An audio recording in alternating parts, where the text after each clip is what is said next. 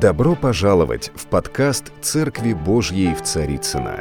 Надеемся, вам понравится слово пастора Сергея Риховского. Спасибо, что вы с нами.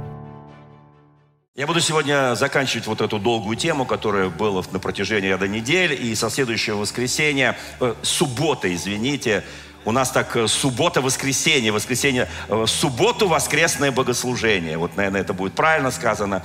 Вот, я начну новую тему, называется «Чудеса». Чтобы мы привыкли к Божьим чудесам. Нам необходимо привыкать к чудесам, потому что чудес будет весьма много, потому что времена грядут непростые. Поэтому чудеса, еще раз подчеркиваю, вера, чудеса, милость Божья, благость, дары Святого Духа, то, что будет работать очень мощно и сильно. Знаете, однажды я был знаком с удивительной женщиной. Она намного-намного старше меня была. Ее знает весь мир. Она Нобелевский лауреат мира. Очень известная монахиня, католичка, мать Тереза. Очень известная женщина, и мне посчастливилось ее встречать в Москве и провести некоторое время. Не только я там был, там были еще группа наших служителей, мужчин и женщин, с которыми... Вот мы, мы пообщались, мы увидели, насколько... Вот такая маленькая, маленькая, она, наверное, где-то по пояс, наверное. Вот. Удивительная маленькая женщина, в которой мощный дух Божий.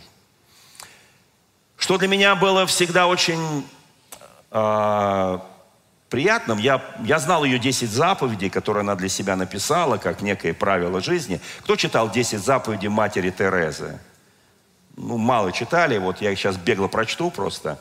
Вот. И она совершила невозможное, она любила прокаженных, она любила тех, кого мир выбросил за пределы своего внимания, за пределы своей милости – она являла любовь Божью. Я сейчас не о ней проповедую, я о Боге, который в ней. И когда ее награждали в Нобелевской премии мира, и э, человек, который от имени Нобелевского комитета говорил ей очень возвышенные вещи, вы сделали вот это, вы сделали вот это, вы сделали вот это, вы сделали вот это, то ее голос сначала звучал тихо, а потом все громче и громче. Она всякий раз, когда ей говорили, вы сделали вот это, она говорила, это не я, это Христос, который во мне. И чем больше говорили о ней добрых вещей, тем громче звучал ее голос. Это Христос, который во мне. И в конце уже на самом, вот есть видеозапись этого всего, и на самом буквально пике, когда вот и вы теперь получаете Нобелевскую премию мира, она говорит, это не я получаю, это Христос, который во мне. Это, наверное, был случай первый в истории Земли, когда Христос получил Нобелевскую премию мира в лице матери Терезы. Вот. Так что слава нашему Господу. Я сейчас очень быстро прочту.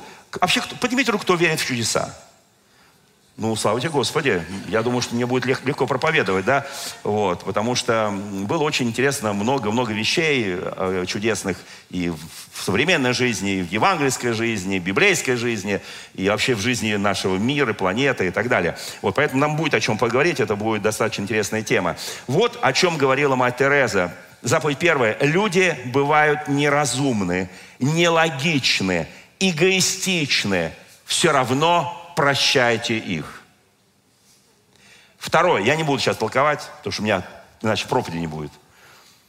Второе, если вы проявили доброту, а люди обвинили вас в тайных личных побуждениях, все равно проявляйте доброту. Третья заповедь.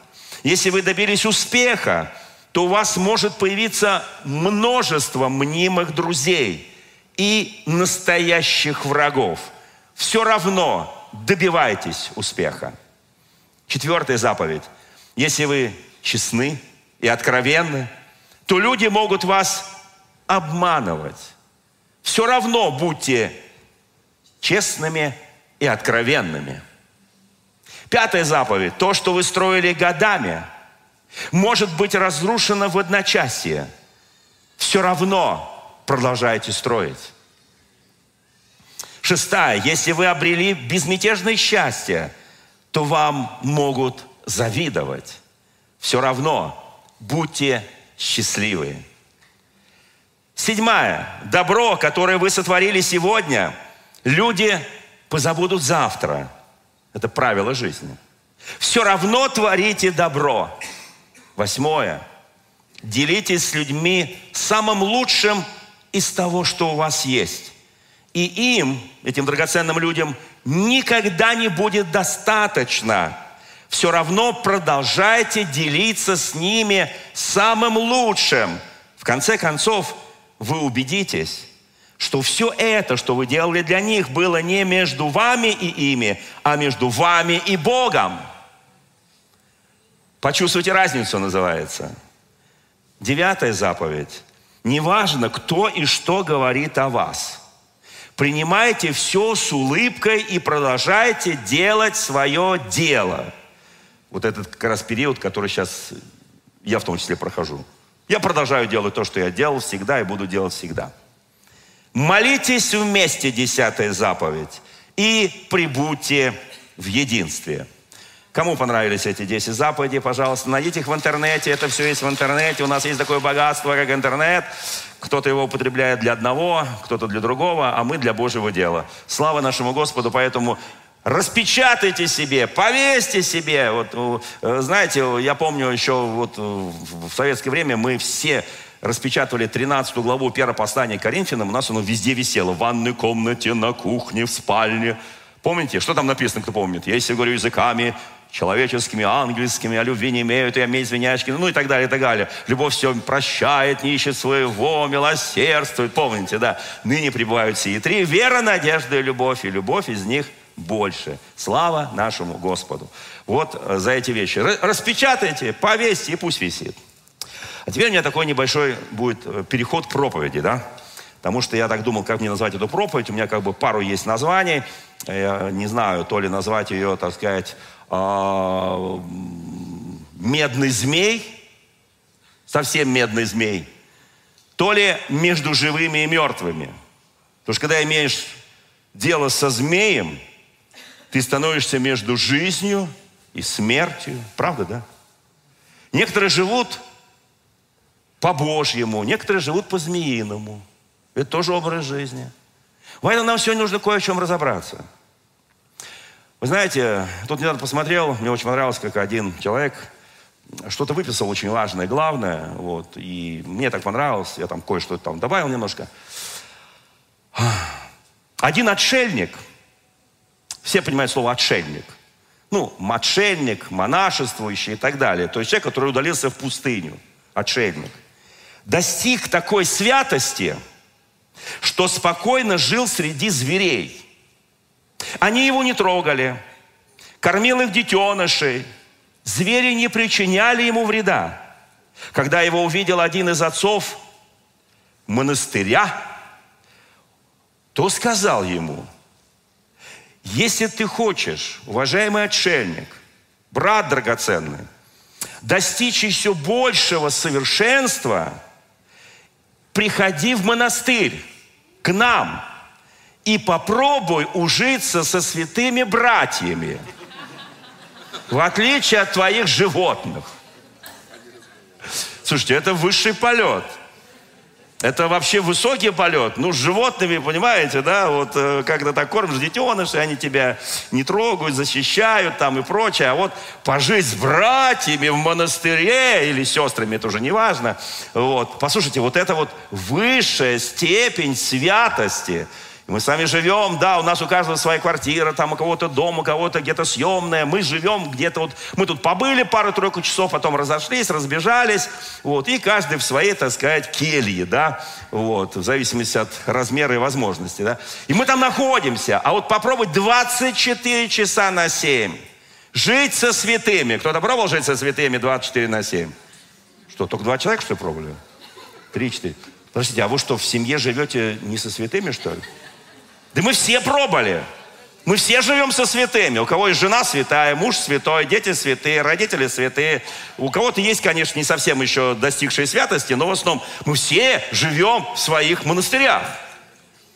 Иногда с кошечкой, как мне одна женщина сказала, ой, я так намучил своими детьми, с этим мужем.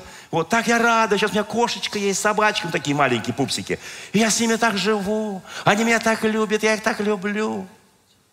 Ну, конечно, они же безгласые животные, чего же их не любить-то? Вот они тебе, если что-нибудь скажут, так рыкнут. Ну, тем более это пупсик, он рыкнет так, как будто мяукает. Понимаете, то есть вообще не поймешь.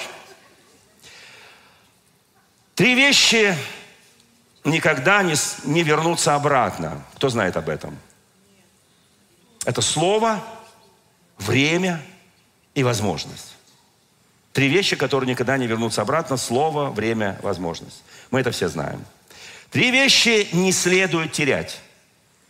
Спокойствие, надежду и честь. Кому нравятся эти вещи? Спокойствие, надежда и честь. Три вещи в жизни никогда не надежны. Это власть, удача и состояние или деньги. Три вещи определяют человека, кто он. Труд, честность и его достижения. Три вещи разрушают человека. Вино, гордыня, злость. Три вещи труднее всего сказать. Ну, может быть, есть какие-то четвертые вещи. Я люблю тебя. Прости. Помоги мне. А вы знаете, это, собственно говоря, мудрость взята из книги притч. На всякий случай просто. Там все это написано, только там немножко такой э, в красивой такой еврейско-соломоновской, э, так сказать, формулировке, а тут такая выжимка, немножко наша такая российская. Слава Богу. Вы знаете, теперь мы переходим к проповеди. Нет, это, это как бы было прелюдия. Прелюдия, да. Помните, мы говорили про, змея, про, про змеев про змея, да, вот, который в Едеме там и прочее, и вот. Но он же упоминается и э, вообще в ряде мест Священного Писания, тот древний змей. Он же не просто там побыл, а вообще кто знает, ну смотрите, э, он же куда-то делся. Ну понятно, что все в этом мире смертное, и он, э, тот, видимо, змей, как нам представляется, должен был умереть, как умер Адам, как умерла Ева, Каин, Авель и так далее – но, тем не менее, дух-то остался. Или что? Или, может быть, тот змей на самом деле остался? Мы сейчас почитаем пару мест Священного Писания, мы убедимся в этом. Вы знаете, вот, а, знаете, вот есть такое выражение, ложечка нашлась, а осадочек остался – вот. Есть такое выражение, да? Кто помнит, да? Вот, да, извини, дорогой гость, э, что мы на тебя зря подумали, и зря тебе все высказали, и зря тебе счет выставили. Ложечка нашлась, осадочка остался. Она была серебряная там или золотая, это уже не имеет значения. Из монастыря шли два монаха. Кто себе может представить монаха? Вот, э, четыре обета, которые дает монах, кто знает. Это обет постоянной молитвы, постоянно послушания нестяжательства, то есть бедности, и безбрачия. Вот четыре обета, которые дает монах. Понятно, да? Вот. Я так понимаю, что не вижу кандидатов вот на эти четыре позиции. Э, не в монастыре, а на четыре позиции, да. Вот. Идут из монастыря два монаха. Когда они подошли к реке, то встретили девушку. Помните, они дают обед безбрачия. Кто помнит, да? Которая попросила их переправить ее на тот берег. Нормальная просьба? Там, видимо, глубоко, может быть, она у нее водобоязнена, там, не, не важно, какая причина. В общем, причина она, она попросила. Ну, это, скажем так, больше, наверное, все-таки притча, чем, а может быть, реальный факт. Монахам обеты запрещали прикасаться к женщине. Ну, обед. Обед безбрачия, обед нельзя прикасаться, да? Вот. Э, хорошо это или плохо, это вопрос другой. Вот. Но, а здесь экстремальная ситуация, форс-мажор – но тем не менее, один из монахов посадил ее себе на плечи, эту девушку, и перенес на другой берег. Хорошо сделал, правда? Или не очень? Такая тишина у нас.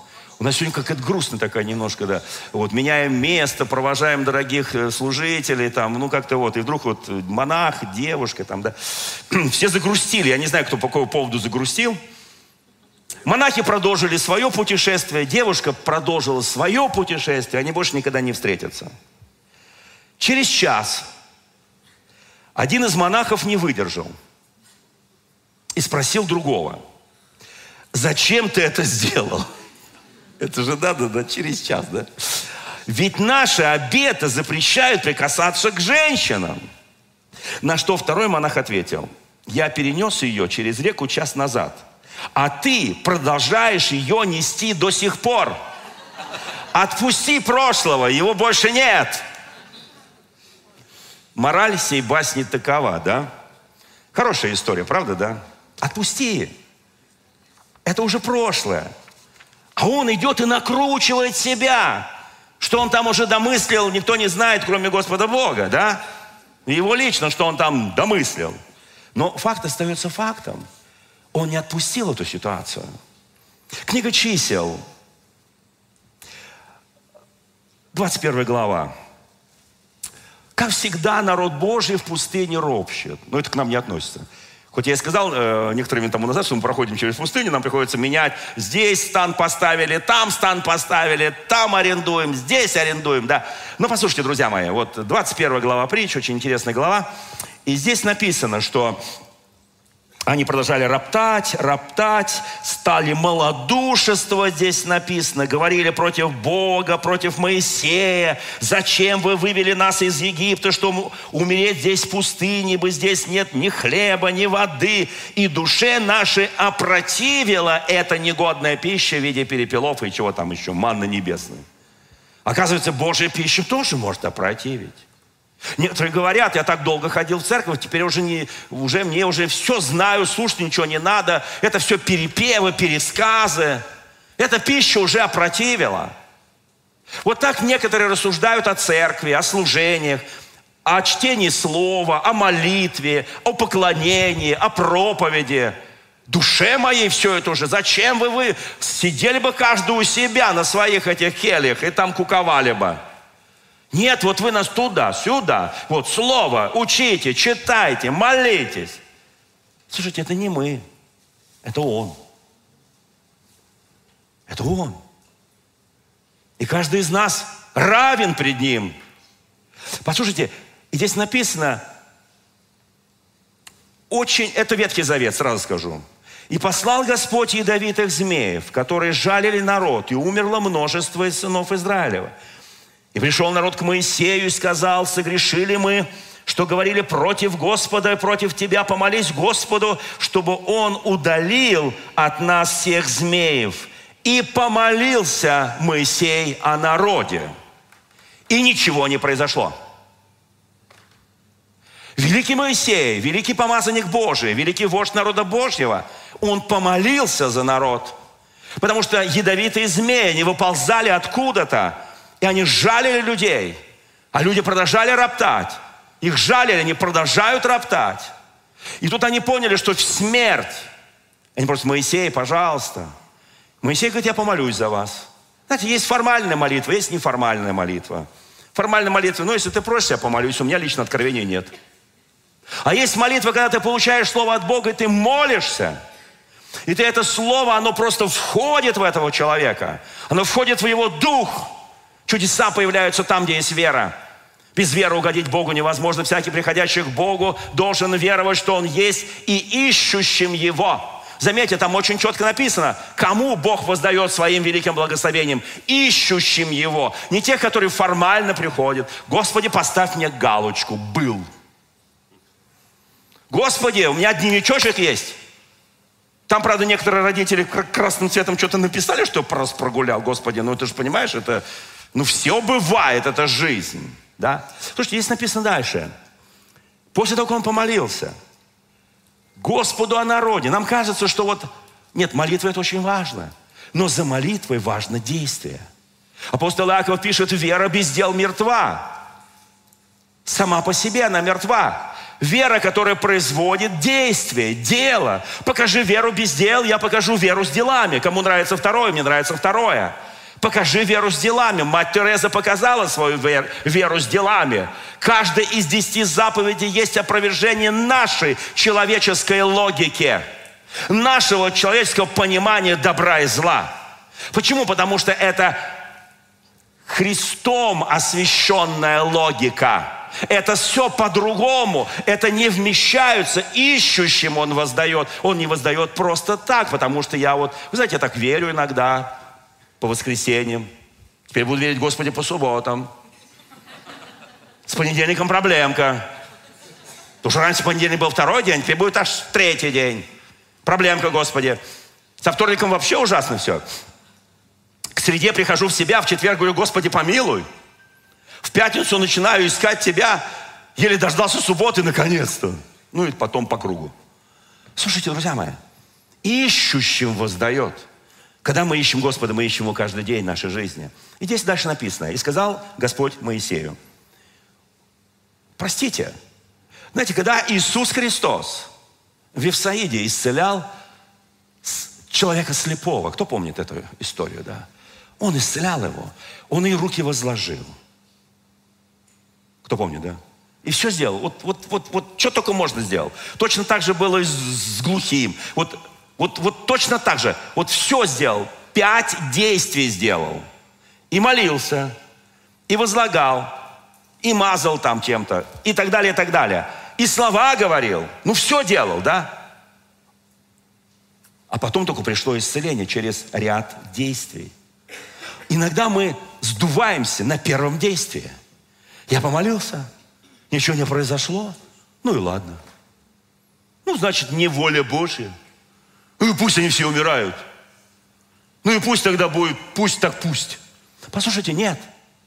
Моисей помолился, и ничего не произошло. Господь говорит, Моисей, ты хорошо помолился? Он говорит, хорошо помолился. А теперь начинай делать. Что, Господи, делать? Что разве одной молитвы мало? Женщина, страдающая кровотечением 12 лет, прикоснулась к Иисусу Христу и мгновенно была исцелена. Слово «мгновенно» означает «мгновенно». Не через год, не через полгода, не через 30 минут, не через 3 минуты, а мгновенно. Она почувствовала, как кровь остановилась. Это мгновенное исцеление – она получила то, что по вере своей. Иисус говорит, кто прикоснулся ко мне? Даже Иисус. Это един, один из немногих случаев, когда Иисус говорит, я не знаю, что произошло. Я знаю, что что-то произошло, но я не знаю, с кем это произошло. Эта женщина говорит, это я. Слушайте, одно действие. Иногда Господь фразу говорит, хочу, очистись. Помните? Хочу, очистись. Я уже подвожу больше к теме чудеса и исцеления, да? И человек мгновенно очищается – или он говорит, иди покажи священнику, помните, да? И люди идут, полчаса, час, два часа, ищут священника. Они что, на улице валяются, что ли? Надо прийти в синагогу, надо прийти там в храм, найти священника и показаться. И священник должен сказать, да, ты не прокаженный больше, все хорошо с тобой. И только один возвращается. Это работа, это путь, это время. Друзья мои, послушайте, что здесь происходит дальше? А дальше происходит что? Он говорит, сделай себе змея. А почему змея? Почему не крокодила? Почему не верблюда? Ни коня, ни осла, ни тельца. Змея. Такое напоминание людям, что... О, о, о, о чем здесь идет напоминание? – от слов своих человек оправдывается, и от слов же своих человек осуждается. Нельзя, чтобы из одного источника текла сладкая и горькая вода. Вода здоровая и вода отравленная. Нельзя. И он показывает, вот змей – это змей сейчас как напоминание того, что Ева сделала в Едемском саду вместе с Адамом. Это напоминание, но это действие имеет начало и конец. Вы знаете, что у Бога есть два подхода к человеку. Это слово «логос», то, о чем сейчас я говорю, это э, то, что когда я читаю, это называется слово «логос». А когда я говорю о чудесных действиях, чудесах, это «рема». Рема, что такое логос? Это вечное, неизменное Слово Божие, которое дается на все поколения, всем народам, независимо от культуры, национальности, цвета кожи и так далее. И логос – это основанное вне Рема, основанное на логосе Слово Божье, которое дается для конкретного определенного действия какому-то народу, какой-то церкви, семье или личности. Все, оно имеет начало и конец. Рема, оно имеет начало и конец. Логос бесконечен. Понимаете разницу, да? Хотя переводится с греческого и то, и другое слово на русский язык словом «слово». Извините, масло масляное. Итак, смотрите, он говорит, пусть будет змей. Моисей, конечно, мог бы возразить. Он же написал «бытие». Кто помнит еще, да? Что Моисей написал Пятикнижие. Он сказать, Господи, Господи, это очень плохой образ. Знаете, нам иногда кажется, когда нам Бог предлагает что-то, что Он предлагает не очень правильный образ.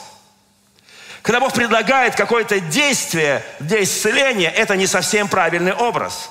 И мы говорим, Господи, это напоминание о змее, который там в Едеме, или о змее, который здесь ползает. Это вообще о чем, Господь? Он говорит, это просто сделай себе змея, потому что это штука, которую можно сделать быстро. Возьми кусок меди, там, не знаю, там, копье медное, быстро постучи, голову сделай, там, на палку его поставь, и все, это, это 10 минут. Потому что все остальное делать долго. Змея это быстрая такая, согни ее так, как будто она извивается. Кто понимает, о чем я говорю? Кто видел змею живую? Слушайте, и там написано, он ее стал делать из меди. И здесь сказано, и выставь его на знамя, то есть на специальную палку, оно было в виде креста. И всякий ужаленный, взглянув на него, останется жив. И сделал Моисей медного змея, и выставил его на знамя. И когда змей ужалил человека, видимо, из тех, кто еще не умер. Вы понимаете, что уже часть народа умерла? Ужаленные змеями. И когда делал Моисей этого змея медного, весь народ скандировал, быстрее, быстрее, быстрее, быстрее. Знаете, иногда, когда нас прижимают к стенке, и мы говорим, быстрее, быстрее, помогите, быстрее. Нужно срочно, быстро, быстро, быстро. И сейчас вот за 10 минут вы не успеете, я погибну. Это был экстремальный случай. Это был очень печальный случай. И Моисей делает этого змея. И люди смотрят на этого медного змея и исцеляются. Когда Моисей получал на горе Синай, 10 заповедей, кто помнит первую, вторую, кто помнит, да? Да не будет у тебя пред лицом моим иных богов, того, что на небе, того, что на земле. Кто помнит это, да? Того, что где бы не было, какой бы образ не принимала, да не будет. Не поклоняйся им, не служи им. Все, очень понятно. Моисей сделал Змей сделал свою работу. И Моисей по какой-то непонятной для нас причине, на всякий случай, возможно, прячет этого медного змея. Он его не уничтожил, тельца он уничтожил. Помните, да, когда, когда, когда весь народ поклонялся золотому тельцу, он его в порошок истер и, и, и, так сказать, прах развеял по ветру. А здесь он не стал его уничтожать, потому что, ну, ну только что чудеса. Знаете, у нас есть такие с вами, кроме Иисуса Христа, вообще един посредник между Богом и человеком, человек Иисус Христос. У нас с вами есть, кроме Иисуса Христа, какие-то предметики, какие-то вещички. Правда, да? Есть или нет? Которые Бог говорит, ну, ну, ну прикоснись к этому, и ты-то будешь здоров. Нет таких вещей? Нету. О, прям, ну, видимо, аудитория у нас подготовлена, да. А у Пол России это есть. Слушайте, это очень серьезно то, что я говорю сейчас. Он говорит, сделай себе это. Там не сказано, уничтожь после этого. Он сделал его. По идее, он должен был приводить э, в музей, такой музей пустыни. Не знаю, есть в Израиле музей пустыни, где наши специалисты по Израилю? Они сегодня где-то преподают в другом месте, я чувствую. Вот. У нас есть целое служение, кто не знает, церковь служение для Израиля. Вот. И есть прекрасная супружеская пара, которая это ведет. Вот. Послушайте, возможно, они хотят сделать музей пустыни. И там будет манна, которая была в ковчеге. Там что там еще будет? Ну, что еще будет? И жезл. И пару змей. Пра-пра-пра-пра-пра. Их дедушка там жалил народ. Слушайте, Возможно, может быть, я не знаю, никаких указаний на этот счет нету. Но прошли столетия.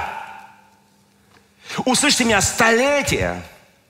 Да, нам не сказано в Священном Писании, что народ прям сразу стал приходить. Моисей, я тут заболел, меня тут змеюшка укусила, меня тарантул укусил, меня там этот, как его, скорпиончик укусил. Дай, пожалуйста, взглянуть на медного змея. Ему такое даже в голову не приходило. Потому что когда они шли по воле Божьей, у них не было среди них болящих. Их одежда, их обувь не сливала. Услышьте меня, пожалуйста. Оно начинало портиться, меняться их тело, все, когда они начинали отступать от истины и грешить. Все оставалось в идеальном состоянии. Они вообще не нуждались в медицине там, в пустыне. Они не нуждались в портных, хотя евреи одни из лучших портных, да. Они не нуждались в хороших поварах, у них сам Господь был повар. Хотя они говорят, нам опротивила эта пища. Оказывается, пища, которую дает Бог, тоже может опротивить. Кто с этим согласен? Нет? Святые. Ну ничего, походим немножко по пустыне. И мы посмотрим друг на друга. Кто был в походах в диких, там, сплавах, на речках, там, где-нибудь в горах, там, ты ловишь эту э, тварь Божью, гадов всяких, и их так освежил и сразу съел. И было такое, нет? Нет, да? Я просто служил в таких войсках, где нас учили. Перед учением несколько дней не ели, потом туда раз, и вот там, пока не очистим поляну от гадов, ладно еще, мы их должны сами еще их и без огня. Ладно, это другая история. Слушайте, у вас такой пастор хороший, неплохой, да? Все испытываете, хорошего держитесь. Я помню, знаете, мне было 13 лет, я в 12 начал проповедовать. Я подходил к нашим старшим служителям, к моему папе, он известный епископ был. Вот, я подходил к, разным пасторам, говорю, братья, ну, 13-летний шпенник такой, знаете, вот. А, а я был самый маленький в классе. Только не подумайте, что все в классе были очень высокие. Вот. Они были нормальные, согласно своего возраста. Просто я был очень маленький доп. Я начал расти только лет, лет в 15, так нормально стал расти. Слушайте, и я подходил к папе говорю, пап, научи меня проповедовать. Как ты проповедуешь. Я подходил к разным удивительным братьям, такие мэтры. Они говорят, читай Писание.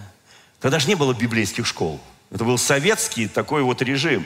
Читай Писание, молись, и Господь тебя откроет. Если ты хочешь подражать мне, ну да, учись моим привычкам, моему тембру, там, как я там говорю, там и так далее. Вот. Но это будешь не ты. Это буду я в уменьшенной, неправильной копии. Что любая копия хуже оригинала, кто это знает, да? И мы там подражали, мы там подражали таким нашим метрам, которые отсидели по 25 лет за Христа. Им там движения, как они застегивались. Они галстук никто не носили. Они такие, знаете, святые, такие праведные. И мы ходили так, как они, там, что пуговичка к пуговичке, воротничок, все. И мы вот подражали, мы ходили такие вышкаленные. И я понял, что это был тупик. И мне эти братья драгоценные говорили, да не надо нам подражать Христу. Они говорят, ну написано же, Павлу подражайте. Ну подражай Павлу. Ты увидел? Я говорю, нет. Одежду увидел? Нет. Что он ел? Не знаю. Там, по-моему, ел все. Что он покупал на рынке, все ел. Потому что он так пишет. Слушайте, времена были такие. Я потом пошел в Центральную Московскую Баптистскую церковь. Кто знает, здесь у нас есть на Молодском Центральном. Я пришел туда, там такие метры, там не буду знать, там Карев, Житковый. Я, а вот я к ним подхожу, он такой шпендик подходит к ним, говорит, братья, ну, маленький, научите меня проповедовать. Она говорит, сколько лет? Я говорю, 13. Вот 18 исполнится. Вы же не хотите, молодой человек, чтобы нас пересажали? Там раньше, раньше 18 не крестили даже, в советское время было. Вы, вы о чем? И там была на, на, на весь Советский Союз одна библейская школа. Все. И чтобы попасть туда, нужно не знаю что сделать было. Вы знаете, я могу... Они, они мне сказали то же самое. Читай, молись, Ищи лица Господа. И Господь из тебя сделает то, что Он хочет из тебя сделать. Все, аминь. Вы знаете, друзья мои, на самом деле Моисей больше никогда не доставал этого змея медного. Давид его не восставал, Самуил не доставал. Кто там еще? Могу перечислить масса имен великих помазанников. Они не доставали, но где-то за кулисье, где-то в тайных местах собирались люди. И они начинали из этого змея, которого назвали Нехуштан, делать некую святыню. Они начинали кождение перед ним. Кто знает слово кождение? Кто знает слово кадила? Все, все знают слово кадила. Они говорят, кадить, вот, вот не Господу, как положено в храме Божьем. Они перед этим змеем медным размахивают кадилом, размахивают. Возможно, там еще и молились, что-то еще делали. И говорили, Змеё, змей, исцели нас. Мы впились в тебя глазами, исцели нас. Мы нуждаемся в этом божественном исцелении. Вы знаете, друзья мои, Давайте кое-что сейчас еще посмотрим, потому что оно очень принципиально важно. Итак, змей не может сам по себе исцелять. Если Бог говорит, иди сделай вот это, ты делаешь вот это, и это исцеляет. Иисус что-то делал с, с разными людьми, которые нуждались в исцелении, и они исцелялись. Иисус научил учеников своих делать вот это, вот это, вот это. Они шли и делали, и это происходило. Послушайте, но это не может, змей не исцеляет. Исцеляет Бог. Я сейчас скажу еще кое-что. Я никого не исцелял, хотя через молитву, которую совершал во имя моего Господа Иисуса Христа, как мать Тереза говорила там, получая Нобелевскую премию мира, не я, но тот, кто живет во мне, Иисус. Вот тот, кто живет во мне, Он это исцеляет. От меня требуется вера, от меня требуется действие. Написано, возложат руки на больных, и они будут здоровы. я возлагаю руки и молюсь. Не я исцеляю, потому что своей славы Иисус не даст никому. Никому не даст. Ты никого не можешь исцелить. Никто, Бог это все делает. Это, это Его работа, но через тебя. Ты являешься божественным инструментом, ты являешься божественным источником Его действия, потому что тот, кто в вас, Он сильнее того, кто в мире, а в нас живет Иисус. Я хочу, чтобы вы это понимали, друзья мои. Послушайте, когда восстание было Кореи, Дафана и Аверона, как они были не похожи. Кто помнит, да? Они говорят, а что, Моисей, ты один только? А ты один только имеешь право входить во святой. А ты имеешь право, а ты имеешь право молитву возносить, а ты имеешь право, а что мы не имеем? Он говорит, послушайте, сыны Кореева, да вы так поднялись уже, вы левиты. Это второе по значимости. Первое священство, потом левиты. Вы второе по значимости э, в народе Божьем движение духовное. Неужели вам мало этого? Мало мы хотим, как и ты. И мы помним, что произошло. Земля разверзлась. Они погибли, эти три великих, не побоюсь этого слова, великих. Они поверили Моисею. Иуда, апостол, пишет, по упорству погибают, как корей. Упорство, есть такое упорство в вере, упорство в надежде, упорство в любви, упорство там в милосердии, в сострадании, упорство в благодеяниях. Это хорошее упорство – но они погибают в своем упорстве желания власти. Желание, а мы что, хуже, что ли? А мы что, не такие? А мы такие? И они погибают, Писание говорит. Как не похожи они на тех трех еврейских юношей, о которых написано в Даниила в третьей главе. У меня нет времени, поэтому не буду читать. Сидрах, Месах и Авдинага. Мужество, верность, посвящение, честь, Богу своего народа. Как они не похожи на Руфь, которая говорила, твой Бог мой Бог, твой народ мой народ. Там, где ты умрешь, я умру, и там меня похоронят. Как не похожи были эти трое. Знаете почему? А потому что они забыли змей. Когда мы забываем иногда многие вещи, или, может быть, думали, ну мы сейчас с Моисеем спорим – с Аароном спорим. Бог-то тут при чем? Бог говорит, отойдите от них. Все, их время прошло. Вы знаете, и вот там есть место Священного Писания, которое мне очень нравится, когда началось поражение, когда народ стал гибнуть, когда тысячи стали гибнуть. Корей, Дафан и Аверон. А на следующее утро, после этого страшной гибели – Весь народ приходит к Моисею, к Аарону и говорят им, вы виноваты в том, что столько погибло людей. Вы виноваты в этом. Однажды Самуил скажет, Господи, пророк величайший Самуил, народ меня отверг, моих детей отверг. Господи, что творится-то на белом свете? Я же судья. Господь говорит, Самуил, успокойся. Не тебя отвергли, а меня отвергли. Дай им царя. Кто помнит эту историю? И приходят вот эти вот муж... Слушайте, вчера только они видели, как гнев вышел от лица Господа. Это Ветхий Завет. Слава Богу, что в Новом Завете все по-другому. Я сегодняшний проповедь заканчиваю Ветхий Завет. Ну, я имею в виду эти пять проповедей. Послушайте, они только... Как человек быстро забывает – только вчера плач, слезы, крик, вопль.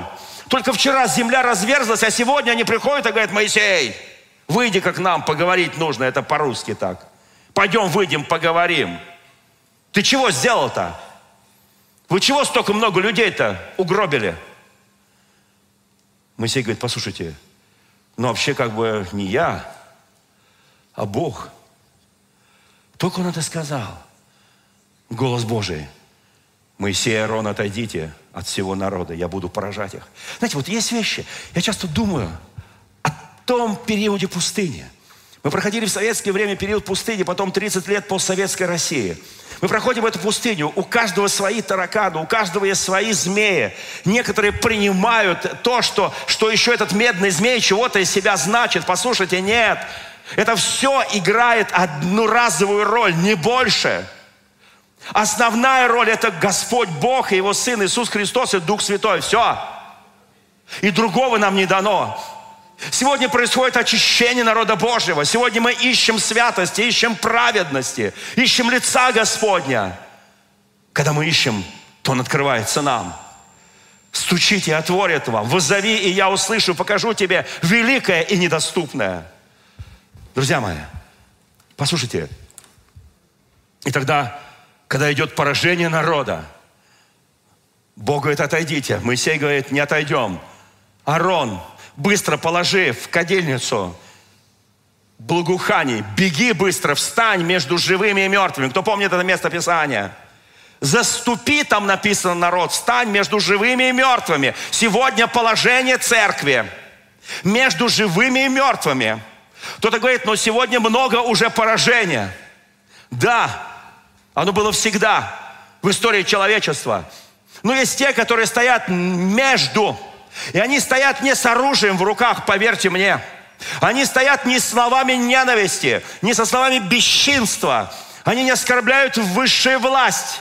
Они не гневаются, они не, не распространяют негатив. Они стоят с кадильницей. Что такое кадильница? Это молитвы святых. Они стоят, он говорит, Арон, беги быстрее. Арон бежит, бежит, бежит, а впереди него падают мертвые, падают мертвые, падают мертвые. И он бежит, и он, это, а слушайте, он уже не молодой человек.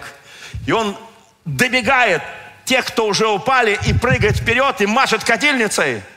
И поражение останавливается. Нужно встать между живыми и мертвыми. Послушайте, это положение сегодня тебя, тебя скажи соседу, ты между живыми и мертвыми. Твое положение особое пред Богом. У тебя есть власть Божья. У тебя есть сила Божья. У тебя есть Божье Слово, Божье откровение, у тебя есть дух молитвы. У тебя есть то, что мы называем дерзновение к престолу благодати.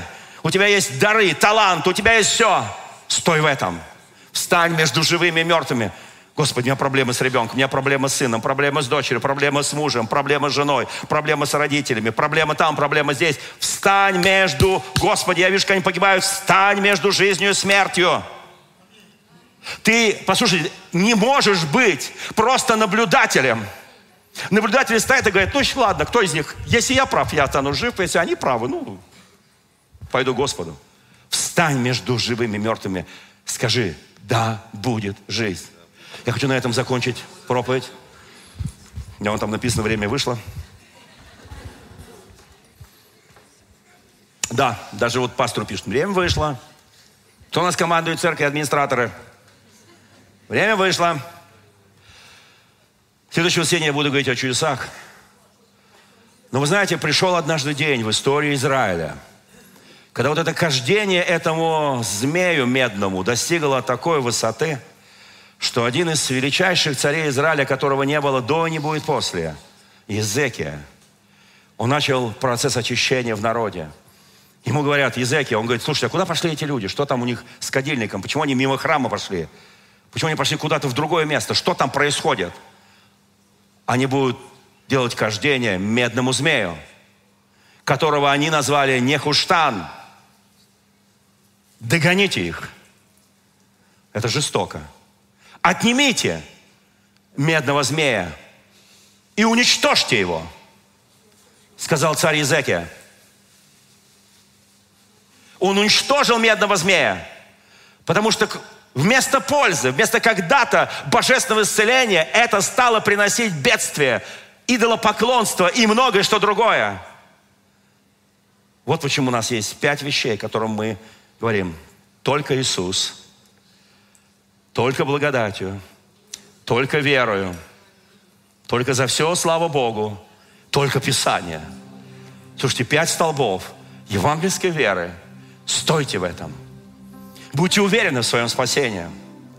Дальше будет огромная потребность нашего народа в церкви Христовой, в евангельской церкви, в православной церкви, в католической. Будет колоссальная потребность каждом человеке. Не в церкви, как в институте, не в церкви, как в здании только. Люди будут ориентироваться по зданиям, конечно. Но как в личностях. Я, ты, мы личности в Иисусе Христе. Мы царственное священство в Иисусе Христе. У нас у каждого есть дары и таланты, данные нам Богом. Не медный змей, который стал идолом, а дары, данные тебе Богом, они будут совершать действия божественные, о чем поговорим в следующее воскресенье. Аминь. Давайте встанем пред нашим Господом. Господь Иисус, благодарю Тебя. Благодарю Тебя, дорогой Господь, за эту милость, благость, любовь, милосердие Твое и сострадание Твое, данное Тобой. Сегодняшнее служение, Господи, оно для Тебя. Оно посвящено Тебе. Не нам, не нам, а Тебе слава, Господи. Возьми каждого человека на этом месте и произведи Твое действие. Господи, укрепи веру, дай надежду, дай никогда не ослабевать, дай никогда не опускать руки, дай идти до конца и верить, и знать, что однажды мы будем вместе на небесах с Тобой, Господь. У каждого будет свой переход, у каждого будет свое свидетельство. Но как написано, Господи, там, где Ты будешь уничтожать древнего змея, который искушал, как написано в книге Откровения в 12 главе, который искушал Еву, искушал Адама, и Ты будешь его уничтожать там, в 12 главе Откровения. Там написано, тот, кто мучил, обманывал, лгал, он будет уничтожен навсегда. Я благодарен Тебе, Господи. Исаия, Иезекииль, они пишут, Господи, об этом древнем змее, который был там, в раю, который искушал Еву и Адама. Они пишут об этом. Я прошу Тебя, дорогой Иисус, пусть Твоя божественная рука будет над каждым человеком. У нас есть Ты. Самое дорогое, что у нас есть. У нас есть братья и сестры. Самое драгоценное, что Ты нам дал.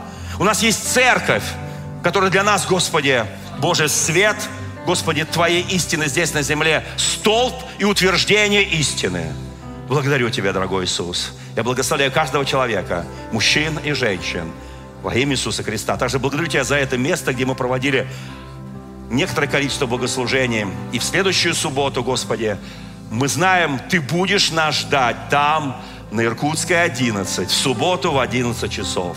Благодарим Тебя во имя Отца и Сына, Святого Духа. Аминь. Дорогие друзья, спасибо, что были с нами. И до встречи на следующей неделе на подкасте «Церкви Божьей в Царицына.